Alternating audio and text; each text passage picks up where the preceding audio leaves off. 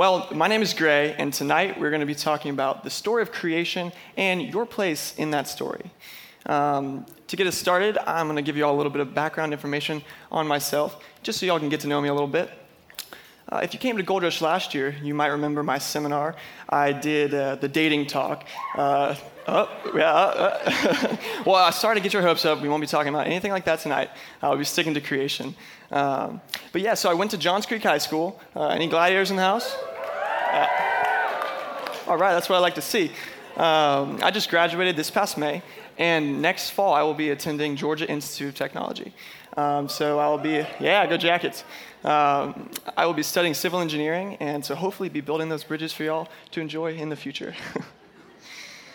well, uh, back to high school, um, I didn't actually play any sports. Uh, I know, lame, right? Um, but I'm actually, oh, that's me, yeah.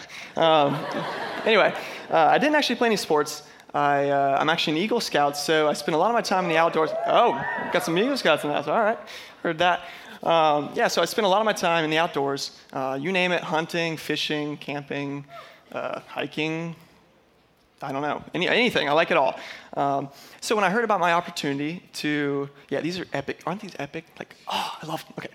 Uh, so yeah, when I heard about my opportunity to speak at Gold Rush, and I heard about the theme Spectrum, uh, I, was, uh, I was very excited and I jumped at the opportunity of talking about uh, creation. Not only because I love God's creation, um, but it's, it's actually a way he speaks to me personally. Uh, for instance, when I go out into the, into the woods and I see an amazing sunset or mountain range or something like that, my only response and my initial response is that there's a God out there that loves me and that created this creation for me to enjoy. Um, other people might look at these things and just be like, ah, what's the big deal? It's a mountain or it's the sun setting, right? Uh, but it's different for me. Um, so that's why I'm very excited to talk to y'all tonight about what I learned when I investigated this story of creation. And hopefully by the end of this, y'all will have a better understanding about uh, our God and about how He loves you and um, the story of creation in general. So, before I get into the teaching, I want to talk a little bit about the theme this year at Gold Rush. So, what's the theme? Spectrum. All right, there we go. Y'all probably heard it a million times just in the single day today. Um, and James gave you a little bit of a description of what it is, um, but I'm going to try to elaborate that on just a little bit. Uh, so, when I first heard the theme, I was like, spectrum. Uh, the first thing popped in my head was, uh, you know, like light rays, you know, like, uh, like UV rays and stuff like that. Um, so maybe that's my Georgia Tech side coming out. I'm not sure. Maybe that, that's what y'all thought too. Um, but I was like kind of confused. I was like, how does this have anything to do with a, uh, a church conference or the Bible in general? Um, after a little bit of thought and a, uh, some help from a friend, I, I, came to a realization that the Bible is a story, right? Shocker, right? Um, but, but we can actually break up this story into four main parts, and we can track these parts using colors. So that's exactly what we're going to do this week at Gold Rush. Um, obviously, tonight, the color is green, as you can tell, and uh, we're going to be talking about creation. Now, uh, before you can t- draw any conclusion from anything. You need to know its context, right? Because if you take something out of context, it actually loses its meaning. So I know y'all are very smart people, and y'all know what context is. But just in case anyone, if someone doesn't, uh, another way to put context is background information. Uh, so what I'm going to try to do first, before we jump into the actual text uh, of Genesis, I'm going to give y'all some background information of the book of Genesis, um, so y'all can understand it a little bit better. So, who wrote the book? Moses wrote the book of Genesis in around 1450 BC, so give or take 3,000 years ago from now. So obviously, that was such a long time ago. Um, things have changed since then. Um, and for that reason, we are not going to perfectly understand everything about Genesis um, just because things have changed, obviously, uh, so much. For example, back then when they were you know, transferring land, they would actually trade their sandal um, to like signify the trade was complete. We don't do that at all. No, we don't. So obviously things have changed in the 3,000 years since the book was written, um, but, but we're still going to be able to understand it uh, enough tonight. Another part about uh, Genesis that Moses wanted to make clear is that he wrote it to actually contradict the major beliefs of the time period because he actually wrote it to his peers. Um, these were the Middle Eastern people that he lived with and, and worked with and everything. So when he wrote it, he wanted to make it clear um, that a, a, couple things that we're going to get into. Um, so he wanted to contradict their major beliefs of the time period. For example, when he talked about God creating the sun and the moon, instead of calling them uh, the sun and the moon, he called them the, the greater light and the lesser light. That might kind of seem kind of weird, um, but back then they actually worshiped the sun and the moon. So by saying it in a different way, he kind of downplayed it. Um, and that's what Moses wants us to understand today, uh, even 3,000 years later. And it's our first main point of tonight. It's that no matter how amazing or beautiful God's creation is, it is not worthy of our praise. Only God is worthy of our praise. So, this might seem like a simple point, and you'll probably think that you never do this, maybe. At least that's what I thought when I first heard this. Um, but we often do it every day without even knowing it. Here's an example girls, y'all hate the beach, right? no, girls love the beach. I can't tell you how many times on Twitter or Instagram I've seen some girl like post something and be like, oh my gosh, I'm going to the beach. It's awesome. I love it. Paradise, all this stuff. And, eh, or like an Instagram sunset picture, and it's like, heaven, or, you know? And I'm like, hold on, time out. What you're actually doing by saying these things, although it seems harmless, is you're actually worshiping the beach more than God. And, and what, what you're doing by, by doing that, you're actually breaking like laws of logic. Uh, because by worshiping something that was created more than the creator, that doesn't make any sense, right? So oftentimes we do this without even knowing it. Um, here's another example. Not just roasting on girls here. Guys, we do the same exact thing. Guys like sports, don't we? We love sports. We love our sports. I love sports, okay? Even I didn't play them, okay? I'm a scrub still, but I love the sports. um, for example, we love watching our sports every Saturday. We love playing our sports. Uh, we love arguing about our sports. And don't even get me started on fantasy sports that don't actually exist, okay? I can't tell you how many times last, last NFL season I'd be on my iPhone, like researching trades and all this stuff, and it doesn't even matter. Like it's not even real. We get so caught up in the institution of sports, um, and we lose sight of the fact that God created these sports for our, for our enjoyment, but we, we get into them a little too much and we actually start worshiping them. Um, so, so here's a statement that summarizes this point. It's, it goes like this God created the world for us to enjoy, just like the beach and sports. He wanted us to enjoy it, but He didn't create us, create us to worship those things. He created us to worship Him. Okay, so that's our first bit of context is that uh, Moses wrote the Genesis to contradict major beliefs of the time period. Now, Moses also wrote Genesis to contradict the major gods of that time period. So, like I said earlier, they worshiped the sun and the moon. And um, but, uh, but maybe y'all haven't heard about some of these old time gods, um, like, you know, all the types of gods that they worship, like the sun and the moon, like I said. Um, but I'm going to tell you a little bit about them. They were very fickle and selfish, these gods. Um, they required endless sacrifices by the people in order to keep them happy. Um, if, you, if you think about it visually, it was all a one way transfer. It was from the people to the gods. And they would sacrifice cow, calves and goats and stuff like that. And they would build little gold, you know, like idols to worship them. Um, and they didn't receive anything in return. It was all one way. Um, and that's because obviously those gods weren't real. Um, but this brings us to our second main point of tonight, and it's that Moses wanted us to understand that our God loves us. Okay? This separates our God from any other deity that has ever existed because instead of being a one way transfer from us to the God, it's God coming and intervening in our lives and working and moving instead of us just sacrificing to Him. Um, and oftentimes we don't even do anything to Him and He still comes down, which makes Him even more amazing. Um, okay, so think about all the things that you love. Okay, we'll start with guys this time. So we'll roast on girls in a little bit, but start with guys. Um, so I'm sure, how, how many people are out here from the South? Most? There we go. Oh, okay, that's what I like to see. So I would assume, I don't know, I don't know perfectly, but I would assume some of you guys have some pretty sick trucks. Is that right? Can I? Yeah, there we go. Okay, there we go.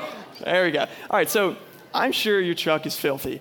And if you do have a nice truck, I am jealous of you because I drive a Pathfinder. But don't get me wrong, my Pathfinder is so sick. But, um, but if I had a truck, that'd be cooler. Um, so, anyway, why do you love your truck? Uh, maybe because you customize it with sick tires and rims and, and bed stuff and toolboxes. I don't know. I don't have a truck. I've never done this before. Um, or maybe it's because it fulfills a purpose for you. It makes the ladies like you, right? Because you're looking cool riding through school, high school, yeah. And so uh, these things all bring, bring value to you um, because they have a f- purpose that they fulfill and because y- you basically created it in a sense. Now, girls, I'm sure y'all have something amazing that you love maybe it's, oh my gosh, an outfit, uh, shoes. I, I, don't know. Girls confuse y'all confuse me. I don't. Let's just let's just say you'll love clothes because I'm pretty sure about that. Let's say you got this great outfit, makes you look so cute, and you love it. Okay. Now, why do you love it? Uh, well, its purpose is to make you look good. So it, it, makes you look cute. And that's its purpose. And that's why you like it. Um, and then it's also, you also like it because you picked it out, right? You customize it, got your earrings match the skirt, I, flowers. Yes, that's right. Um, so that is why y'all love these things. Now think about it from God's perspective. We are God's cute outfits and trucks, okay? He looks down at us and he sees us um, and he, he loves us because he made us. Um, and we have a purpose to fulfill. Um, so, yeah. Now, on to um, the actual book of Genesis, okay? We've had enough context. We understand that God created um, us um, and he loves us. And we also understand that God is the only one worthy of praise. the earth is not worthy of our praise. Okay, so instead of me reading Genesis, because that would be really boring, um, we're going to go through it and I'm going to show you some pictures, and they're really cool. Um, okay, so I'm going to go through the main points, uh, starting with the first day of creation. All right, God, who has always existed and will never end, creates the heavens and the earth. Okay? So the earth was dark, and, and the ocean swelled with water, and mountains rose high. All right, so this picture obviously there's a sun or a moon or something in there. So you just imagine that that's not there. Obviously, you need light to take a picture. So I couldn't find any. If I wanted to show you this, I would show you a dark screen, but that's boring. Um, so anyway, also on day one, he created light to brighten up the earth.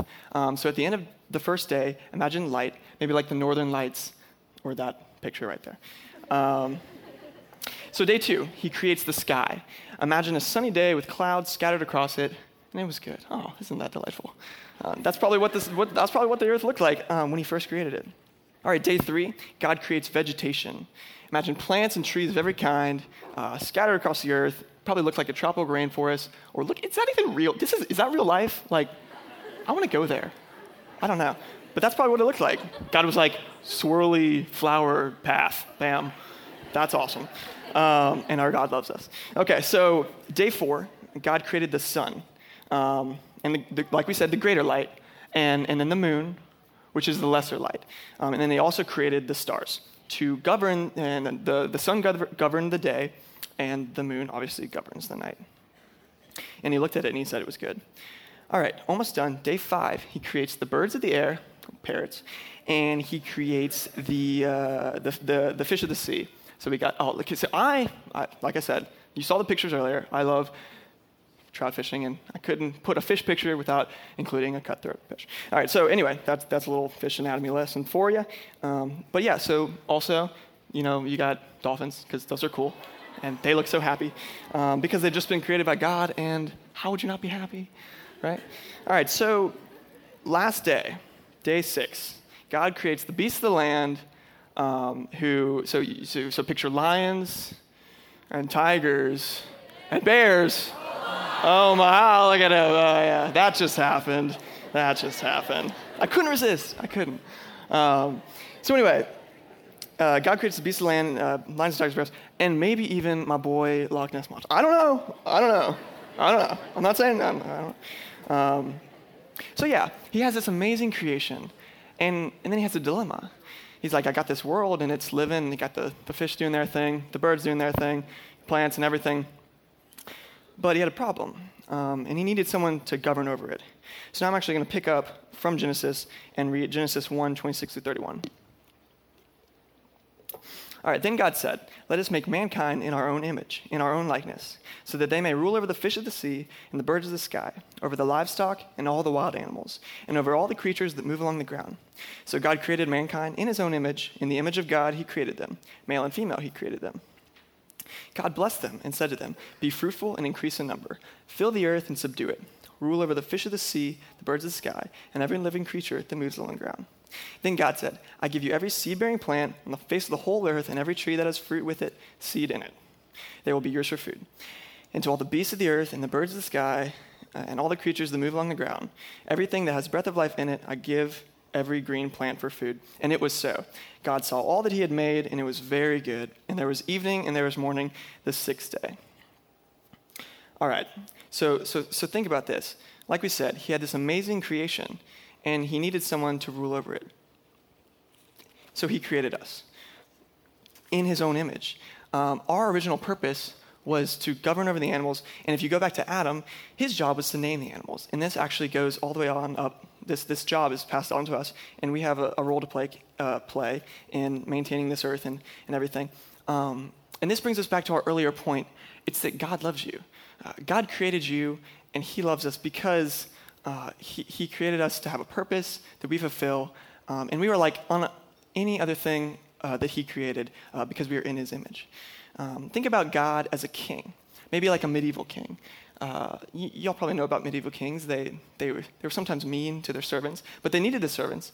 Um, and if the servant did something bad, they just banish them away, and that would be that. But God's not like that. God's a king, but he's a good king because he loves his servants. He loves us. Um, and he's not only a good king, he's more like a good father. And I'll tell you why. Um, I think we can learn so much about God's original plan by looking at what it was like in the garden when he first created us. Um, so after, after doing a little bit of research and reading this, I discovered that it's, it's pretty much overlooked this original purpose because the Bible, in such a grand scheme, is, is so large um, that we oftentimes forget about what God was really thinking when He created us. Um, so I put together a statement, and it goes like this Our original purpose, before sin entered the world, was to care for God's creation and live in perfect harmony with Him and everything, forever, all to bring God glory. Now let's break that down real quick. It's pretty simple um, at first because you see it and it says, Our original purpose before sin into the world was to care for God's creation. Okay, there's a need to care for God's creation, so He created something to fulfill the need, which would be us. But then it goes on and it says, and to live in perfect harmony with Him and everything forever, all to bring God glory. Wait a second. You're telling me that God created me not only to fulfill this purpose, but also because He wants to live with me? He wants to, to be with me? And that's our last and final point of tonight, and it's probably the most important. So if you leave this talk and you only remember one thing, remember this it's that God desires a relationship with you. He not only loves you, like we've established, but He also wants to be with you forever. Um, and I'll give you a reason why. You probably say, like, why would God pick me? You know, like, what, what is this all about? Um, but think about it this way. Maybe you've in your life you've, you've noticed a time where you felt you know, dissatisfied and you felt like there was a longing in your heart for something greater. Um, and that's because God created us like that. He, he made us to long after Him. There's a void in our heart that can only be filled by Him, and that's what draws us to Him and Him to us.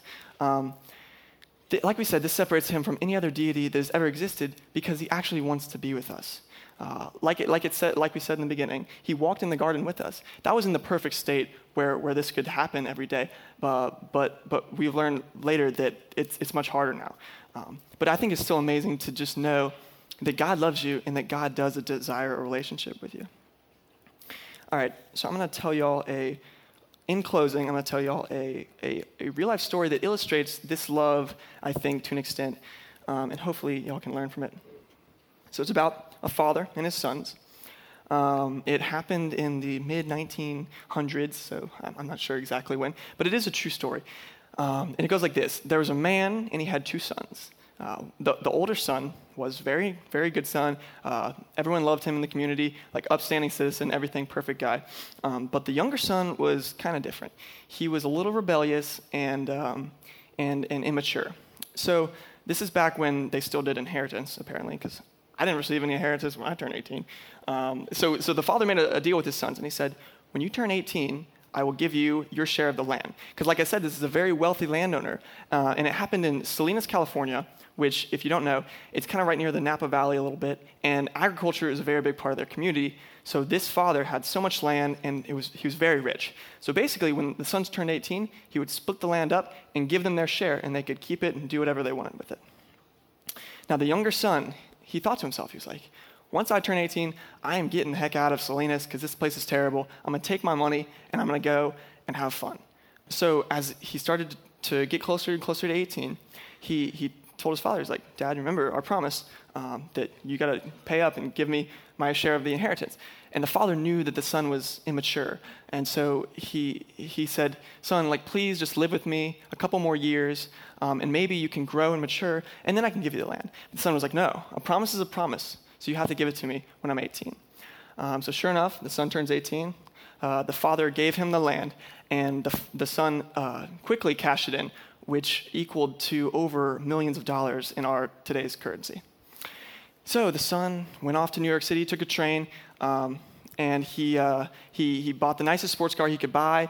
He got, got uh, set up in the, in the highest penthouse suite in New York City and, and met all these uh, crazy friends, basically bought their friendships um, through partying and, and indulged in all these types of dating relationships.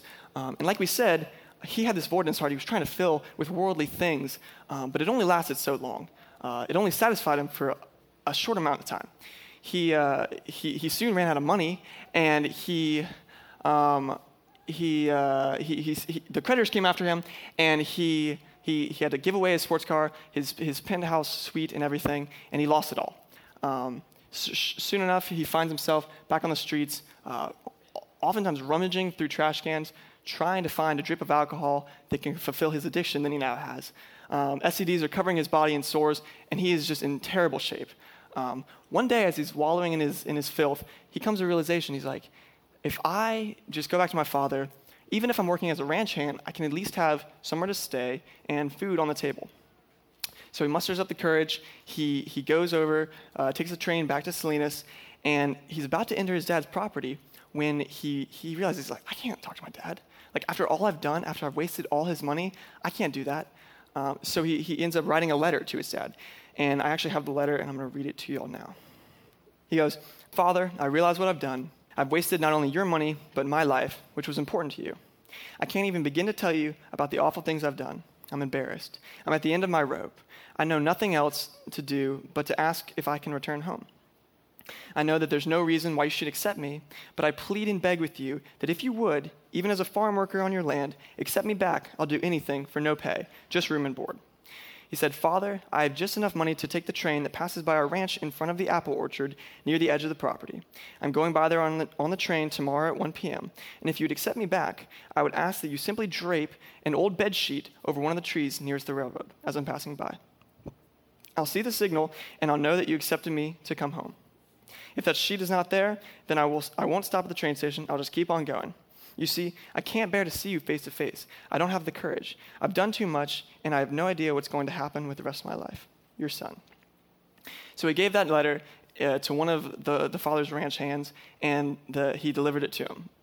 That night, he went back to his hotel, uh, just couldn't sleep, so worried about what he might see in that apple orchard the next day. Um, so he wakes up, boards the train, um, goes to the back of the train, actually meets an old man, starts telling him his story um, and as they start to round the corner, he's like, talking to the old man, he's like, Sir, can you please go to the window and, and tell me if you see a bed sheet on one of the trees? Um, and because I can't, I can't bear to watch. So the old man jumps up, looks out the window, and, and then says, Son, I, I think you should look at this. Uh, the, the son hops up, looks out the window, and as they rounded the corner, as far as the eye could see, for five square miles, there was a, a bed sheet on every apple tree. Now, I think that's an amazing story that demonstrates the love this worldly father could have for his son. After all the son has done to not deserve this love, he still loves him. If you, if you compare that to God's love, God loves us 10 times more, 100 times more, million times more than this worldly father loved his son. And there's nothing you can do to break away from this love once you are his child. Um, we learned tonight that, that God loves you that God desires a relationship with you, and He created us to fulfill a purpose and to and uh, to fulfill a purpose, and He loves us. Um, and, and for that reason, He's the only one worthy of our praise. Um, the world is not worthy of our praise. Um, now, let me pray uh, as we close out tonight, guys. Dear God, thank you so much, so much for every single student that you brought to this camp here this week, God. Uh, you brought them here for a reason, and and, and you know why they're here, God. I pray that you just teach them so much this week um, and that they will learn and that they will feel your presence as they go out and do missions and other things. Uh, God, I want to thank you again for this love you show us, and I want to thank you that after all we do, uh, to not deserve this love, you still love us, and you want a, a relationship with us, God. Uh, I want to thank you again for that, and, and in your name I pray. Amen. Thanks, guys.